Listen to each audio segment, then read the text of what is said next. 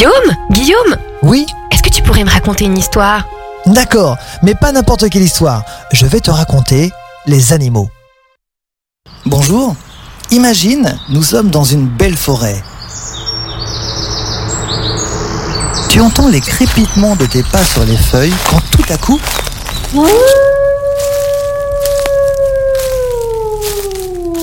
Avant de commencer, il est important que tu saches qu'il existe 38 espèces de loups, mais que nous allons nous concentrer sur le loup gris que l'on trouve en France et qui est le plus connu, le plus commun, le plus répandu.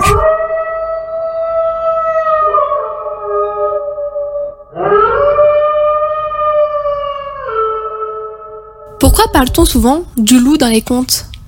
Les loups sauvages ont toujours fasciné les humains au cours de l'histoire, alimentant tous les domaines de la culture, de la mythologie en passant par la littérature, les arts, mais aussi les fantasmes collectifs.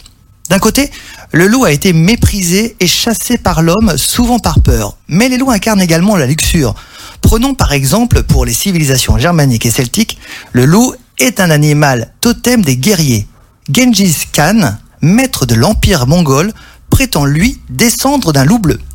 Mais alors, est-ce que le loup est méchant? Mais pas du tout. Le loup est d'abord un animal qui fuit les humains. Dès que nous arrivons sur leur territoire, il se cache. Nous sommes leurs plus grands prédateurs et ils le savent. Depuis tout temps, l'homme le chasse. D'abord par peur de la rage dont le loup était souvent porteur. Euh, De nos jours, le loup est surtout chassé afin qu'il ne puisse s'attaquer au bétail des bergers. En effet, les loups mangent de la viande, ce sont des animaux carnivores. J'en profite tout de même pour rappeler que les loups s'attaquent essentiellement à des animaux malades ou affaiblis, ce qui permet de réguler les populations.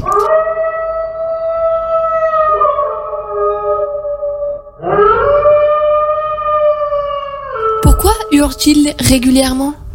Même s'il ne voit pas très bien, il entend très bien.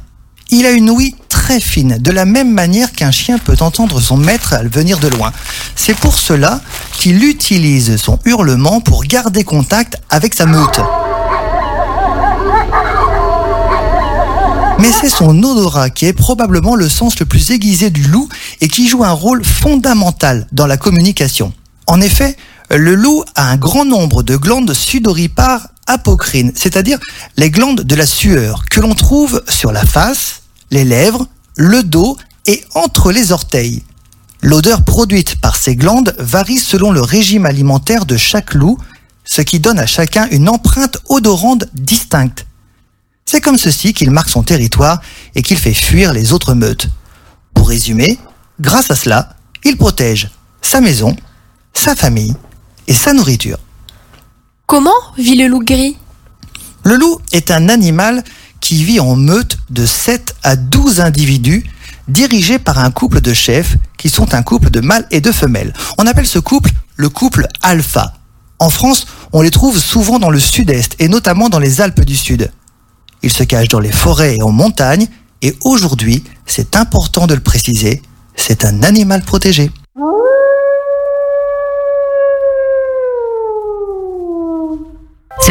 Vous a été proposé par Radio Pitchoun et compté par Clara Moreno et Guillaume Covini. Merci pour votre écoute. On vous dit à bientôt pour de prochaines histoires.